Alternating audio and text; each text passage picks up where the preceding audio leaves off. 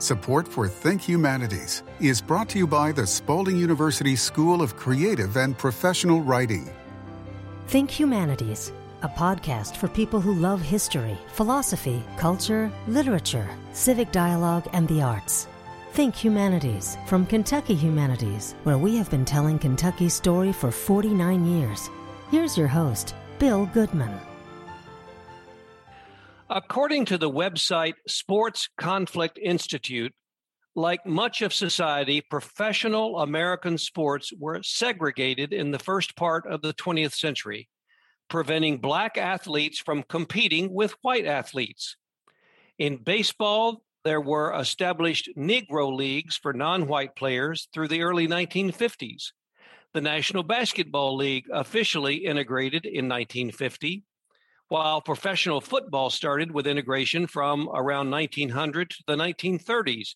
The National Football League was completely segregated from 1934 to 1945. The degree to which these degrading segregation policies hurt Black communities in and outside of sports is immense, and not simply in the past. These official policies, explicit at the time, have affected communities in ways which have persisted through generations and still exist as more implicit racially segregated policies, says the author Mitchell Kiefer. Those examples in baseball, football, and the NBA are based on the history of segregation in the United States nationwide. What are the stories of sports segregation on a state level? What do we know about how African Americans and whites played sports for the first half or more of the 20th century in Kentucky. That's the focus of today's Think Humanities podcast. Voices of the Segregated Past will soon be featured at the Kentucky Humanities Museum on Main Street exhibit in Glasgow, Kentucky in April. And I'll have more on that later. First, three of the men who grew up in small communities playing basketball and other sports, members of teams while they were growing up in junior high and high school that were all black, all African American student bodies and sports teams. They are Clarence Glover, a member of the Kentucky Humanities Board of Directors, Charles Hunter, and Floyd Bridges. If you're a sports fan of a certain age and generation, you'll remember all three of these men for what they accomplished on the court and how they lived their lives after leaving organized sports. So, gentlemen, I just want to say thank you very much for honoring us with your presence today. And I'm going to start and ask uh, each one of you to introduce yourselves and uh, tell us a little bit about um, your playing days and what you did after that and uh, what you've been doing for the rest of your life. And let's talk uh, with uh, the one uh, person who still uh, is in Glasgow, uh, and that's Charles Hunter. And Charlie, a lot of people remember you so well. why don't you just tell us a little bit about yourself? I'd like to thank you for this opportunity to be, you know, participate in this podcast today. I would have to admit this is my first podcast, and so uh, bear with me if I if I'm not getting everything correct. You know, it's been a lot of years since I played the game. but uh, anyway, I, I, initially started. Uh, well, first of all, I grew up in Glasgow, Kentucky. Okay, and uh, I played my uh, the only sport. Well, I played two sports. I, I actually participated in two sports at Ralph Bunche High School here in Glasgow. Uh, I played basketball and also ran cross country. Uh, I started playing basketball starting in 1959 to 1962. And I graduated from Ralph Bunche in 1962. Uh, I guess one would say I had a pretty good, successful career playing basketball in my high school. Uh, uh, had a lot of awards. Uh, I guess one of the most memorable one that I would say would be uh, being uh, selected to play for the Kentucky All Star team against Indiana in 1962. Uh, I made uh, I led the uh, fifth region in scoring both my junior and senior year. Uh, I was also East West All Star. I had received a number of scholarships coming out of Bunche uh, in 1962, which was, I would have to say, during that time, Bill was somewhat unheard of for uh, an African American to receive probably uh, a number of uh, Division One offers to go to college to play basketball and to get an education. Uh, I was fortunate enough to get a number of offers from a number of uh, major uh, division Division One schools, and I will mention some of those being uh, the University of Louisville. I was tagged as the first African American to be recruited to play basketball at the University of Louisville. I had a teammate by the name of Jerry Wells, who was also an outstanding player. He was a year ahead of me. He graduated in 1961 and did not receive uh, very many offers to go to school. And I think one offer he might have received was to go to school at the Kentucky State uh, University. Uh, it was Kentucky State College at that time, but is now university. Uh, he did not want to go to Kentucky State. So he stayed around Glasgow and played in what they call the Independent League. And uh, pretty much uh, that year, most of that year, he, he just stayed around. And uh, when I graduated in 1962, uh, we both went to uh, went up and talked with the coaches there at U of L, and they indicated to Jerry that they could not offer him a scholarship. We both wanted to go to school together and play ball you know, like we did in high school. So we wanted to take that to another level and go to college and play as well. So it kind of made up my mind to uh, decide that I would go. And I received an offer from Oklahoma City University, which was one of the schools, along with uh, Cincinnati, uh, uh Bradley University, believe it or not, uh, Vanderbilt University during that time, might have been unheard of to be thinking about going and playing in the SEC. Uh, Murray State, I would probably been one of the first African Americans to play at Murray State. It was uh, Kansas University. So these are just just a few of the schools uh, which I consider were you know were major uh, schools that are still prevalent today. You know, as uh, top basketball programs.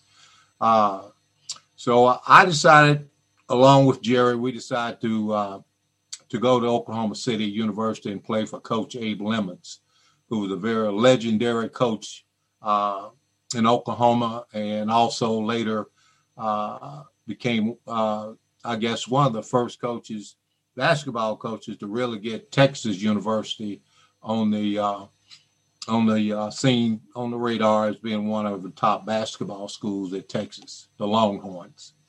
So uh, Jerry and I, uh, we both played four years at Oklahoma University, Oklahoma City University. I'm sorry, and uh, we were both fortunate enough to uh, Jerry and I both all Americans there, and we participated in three we were not able to play varsity ball until our sophomore year. So we were able to play three years varsity basketball uh, and uh, also participated in NCAA tournaments all three of our varsity years at, at a, at, a, at a very top level. Uh, our senior year, uh, we met uh, Texas Western, who you might remember. Uh, uh, beat Kentucky, UK in the championship game in NCAA in 1966, and and we met Texas Western in first round in NCAA, and I guess they gave us our exit as well.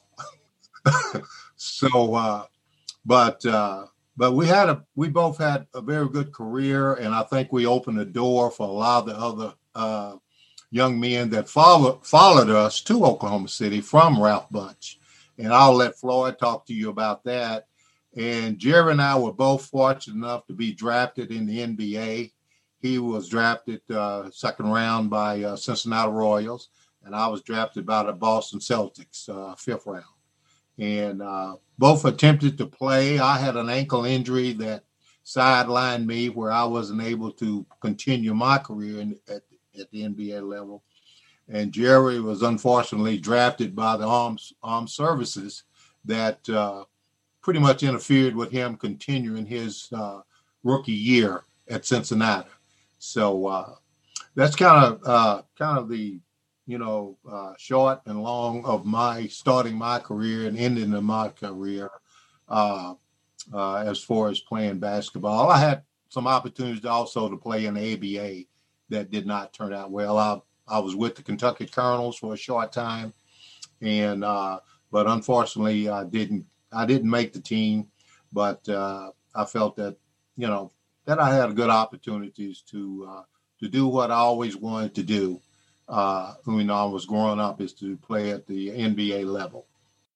Charlie, just very quickly, tell us a little bit about what you did after after ball, um, your professional life, and and when you uh, then returned to Glasgow. Okay, uh, Bill. I, after playing basketball and after college, uh, uh, as I mentioned, I played for uh, the Boston Celtics for a short time. I uh, I was able to start with them, uh, and, and, also uh, to start the uh, exhibition season prior and to the time that uh, when the ankle injury just got to the point where I could no longer participate. After after leaving the Celtics, I had a had a, a contract to play for the Hartford Caps, which uh, was the uh, Eastern Professional Basketball League in Hartford, Connecticut. And I went there for about a couple of weeks or so, attempted to try to play and just just couldn't go, Bill. The injury, uh, I learned later that I had torn ligaments in my ankle that uh, did not, I couldn't, didn't recover until maybe a year later after going through some therapy with that ankle. Uh, I started my professional career outside uh, of uh, basketball uh, in uh, academics. I was uh, started out as a teacher and basketball coach at the Atterbury Job Corps Center, right outside of Indianapolis, there down at uh, Atterbury, pretty close to Columbus, Indiana.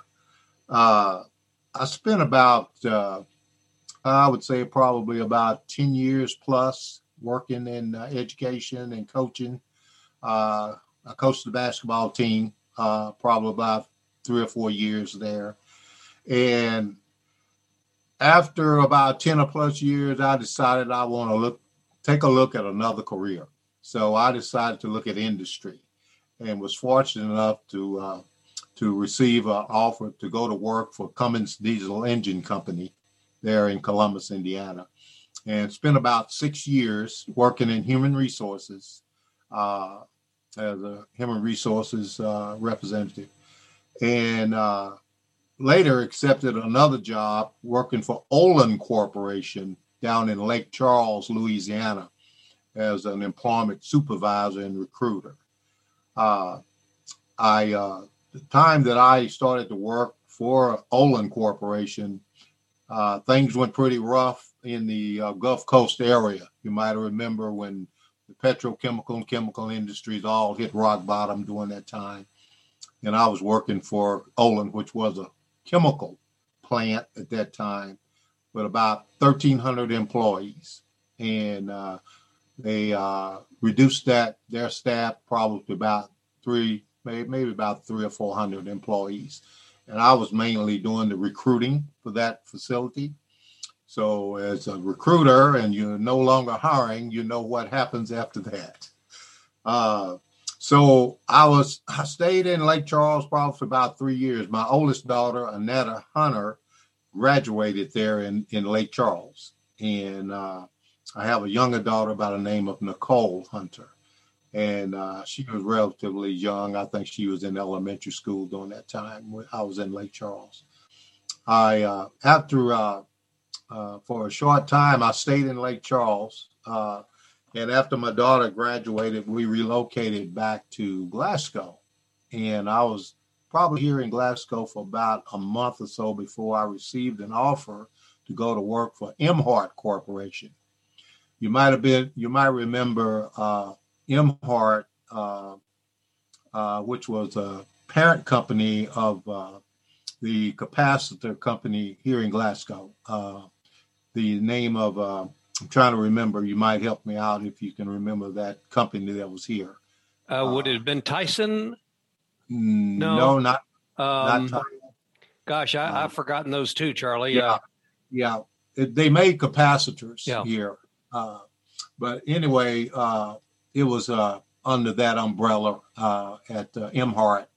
And I went to work for them uh, at their corporate office there in Farmington, Connecticut, as a as employment manager at the corporate office there. And uh, I'm going to say probably I, I, I made a lot of moves, Bill, during that time because if you wanted to uh, probably get promotions during that time, you had to you had to move, and uh, a lot of times you had to take you know take different jobs, different companies to do that uh, to get promotions. So uh, and then that was a pretty rough time during the early '80s too, uh, with what was going on in uh, you know as far as the uh, world economy. a lot of layoffs here in America. And uh, unfortunately, I was a victim of a lot of those layoffs, working working for, you know, uh, corp Fortune 100 companies here in, in, in America, and uh, uh leaving uh, after three years with uh, Emhart Corporation, Black and Decker, Black and Decker bought them out and uh, usually, you know, when a company buy another company out, if you're at the corporate office, you're probably going to be on that list to be leaving. So unfortunately, I was.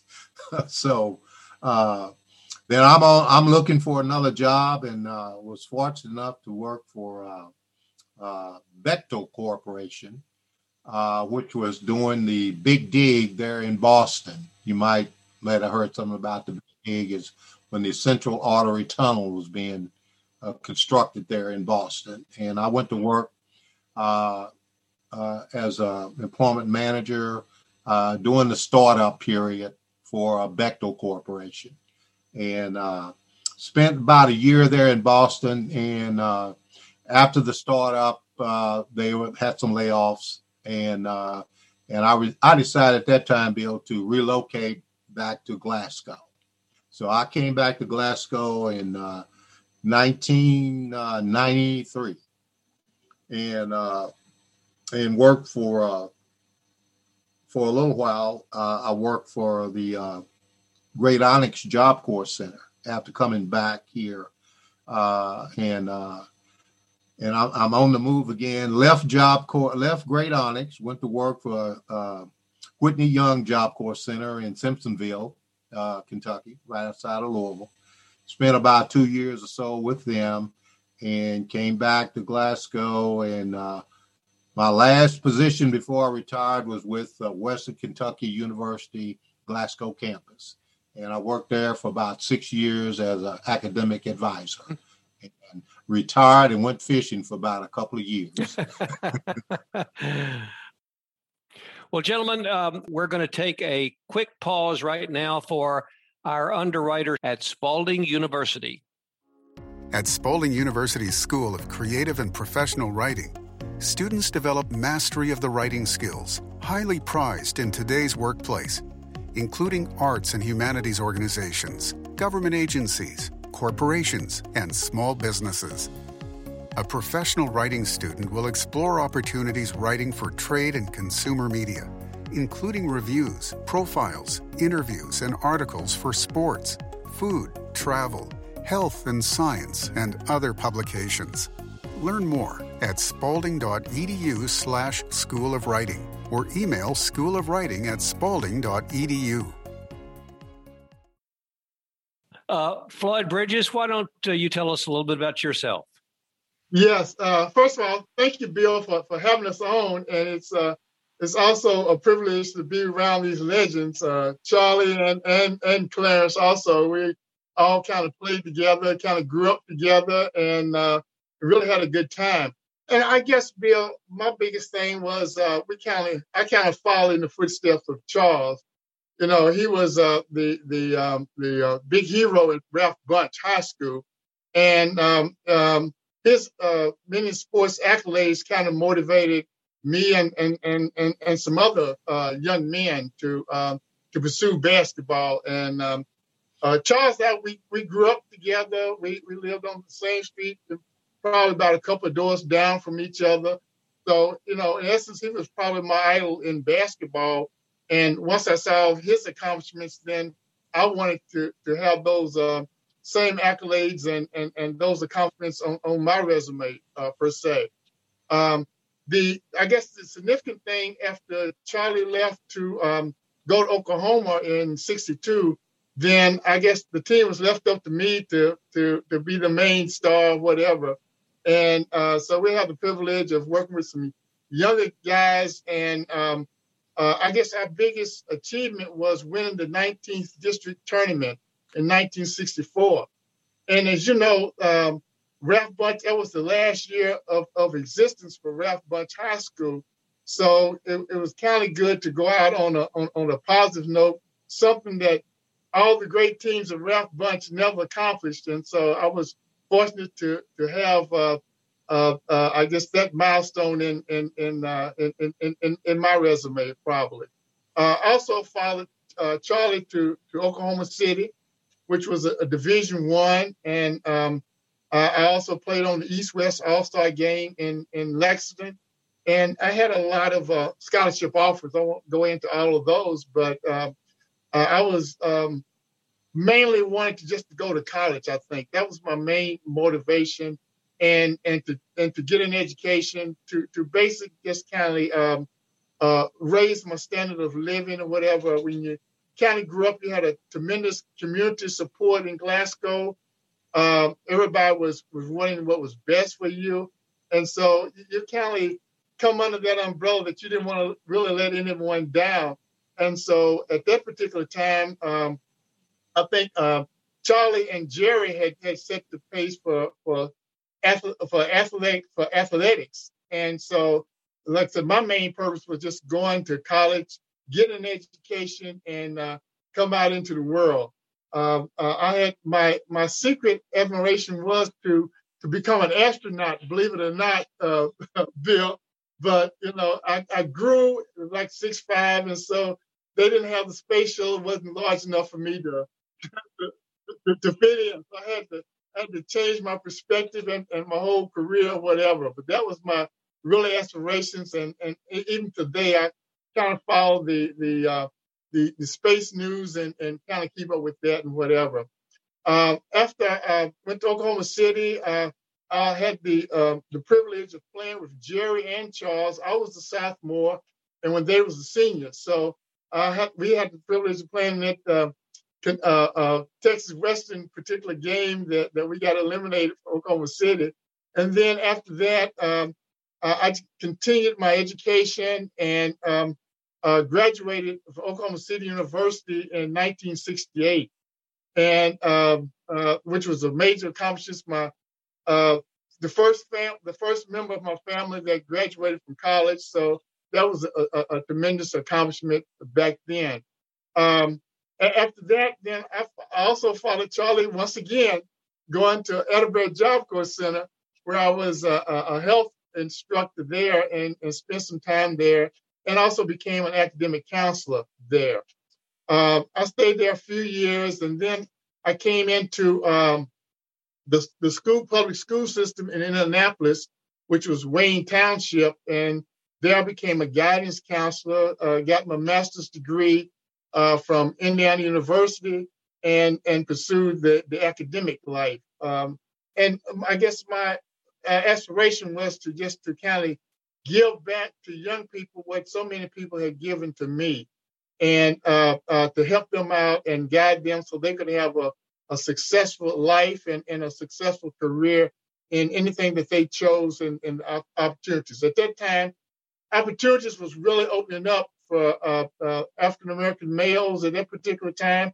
So I was fortunate to um, to uh, get into the the Indianapolis public school system and um, I was hired by Wayne Township, which is um, at that time they had the desegregation was was coming in, and so um, they they hired me, and I was also a counselor.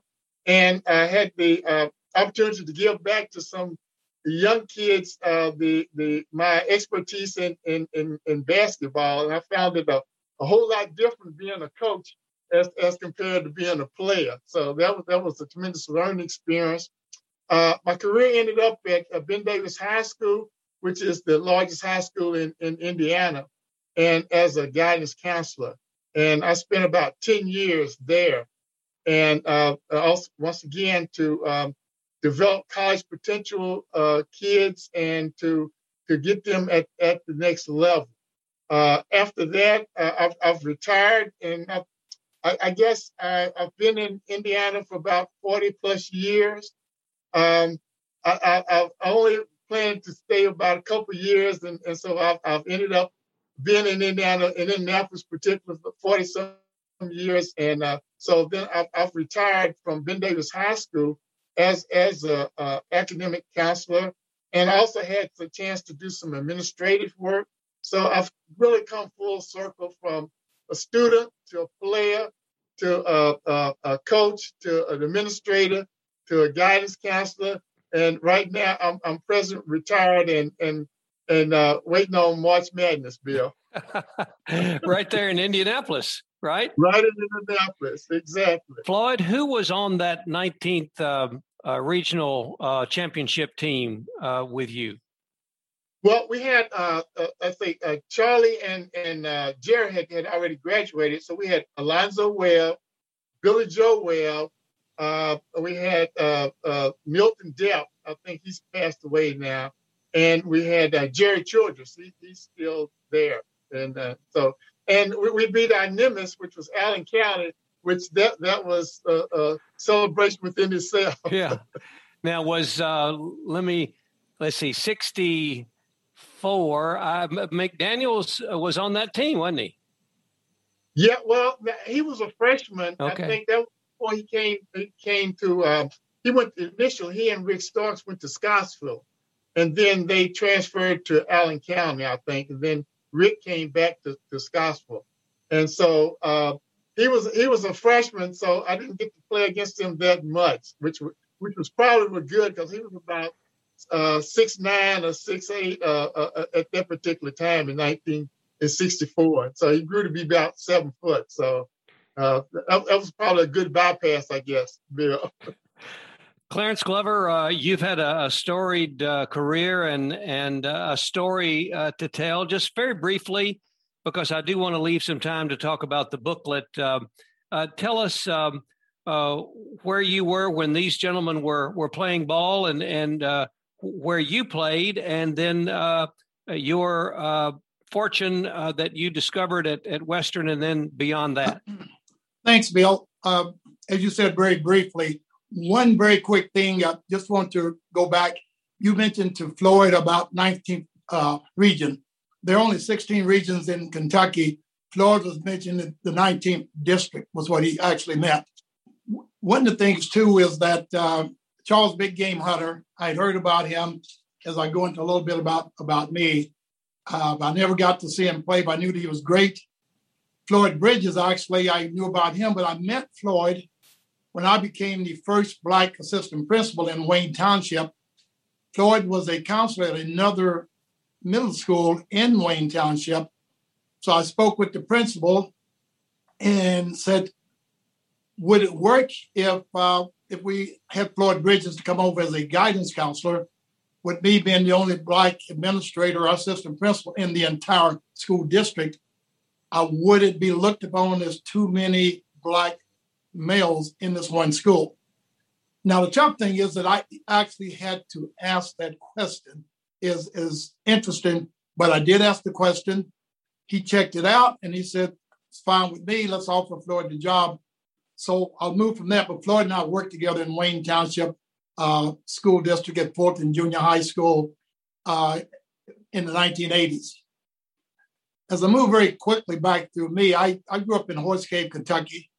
I attended the Horse Cave Colored School for up to the fourth grade, and and we were one of the first school districts to integrate. So in fifth grade, I went into Caverna Independent School District, and that's where I met my mentor, Mr. Ralph Dorsey, who was the superintendent of schools, the basketball coach, and the baseball coach. I spent the years through high school at Caverna High School.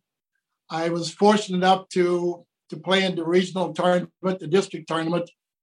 I was named uh, an All American, All State, first team All State, and made all the other teams from all conference, all area, those type things. I attended Western Kentucky University, and as Mr. Hunter said, freshmen could not play in those years uh, on the varsity. So I played the varsity grades 10, uh, grades sophomore through senior, along with my um, high school nemesis, who became my college teammate, Jim McDaniels.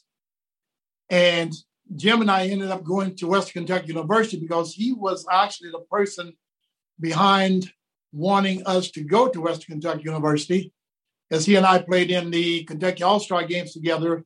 And Mac, as I called him, said to the other guys that it would be great if we all went to the same school. Uh, initially, I held out, and then I then agreed. So it ended up that Jim McDaniels, Clarence Glover, uh, Jim Rose from Hazard, Jerome Perry from DuPont Manual in Louisville, Kentucky, uh, and Jerry Walsh from St. Xavier went to West Kentucky University. We felt that we could win a national championship there. Uh, long story short on that, it did not happen. But our sophomore year, we met, we did not even make the NIT. So we were a little disappointed in, in our performances. Junior year, we did much better. And I'll point out that we never, we're the only senior class that never lost a game in Diddle Arena. We won every game for four years, even our freshman year in Diddle Arena. So we uh, we went to the national tournament and met Jacksonville and Artis Gilmore in the very first game, the first round of the tournament. Uh, when we walked into the gymnasium, and of course, as, as Bill knows, Gilmore and I became friends after uh, college years.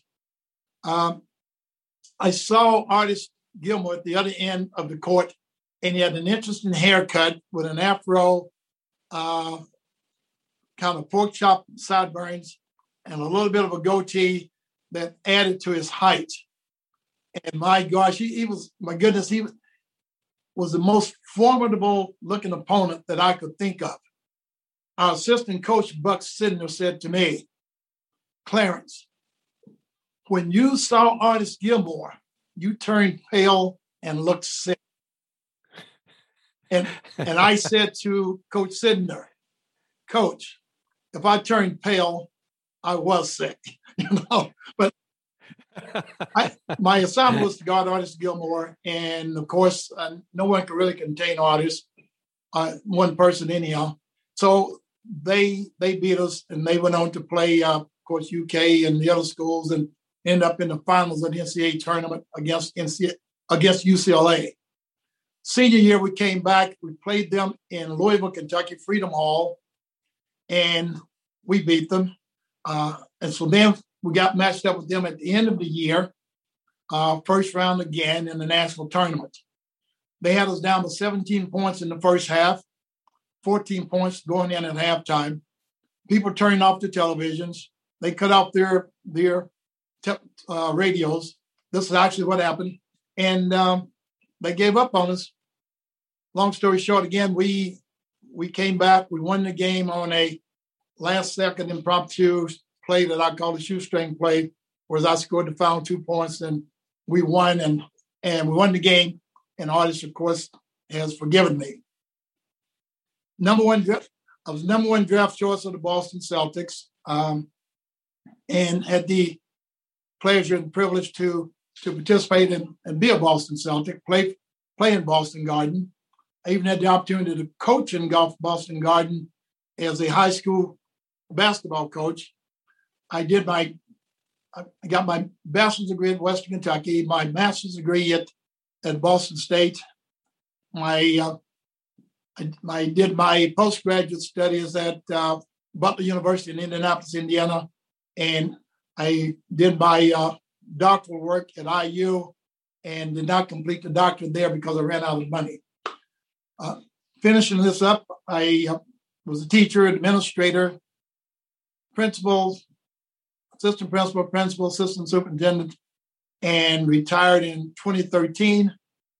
I will shall be inducted into the Kentucky High School Basketball Hall of Fame on May 15th, 2021.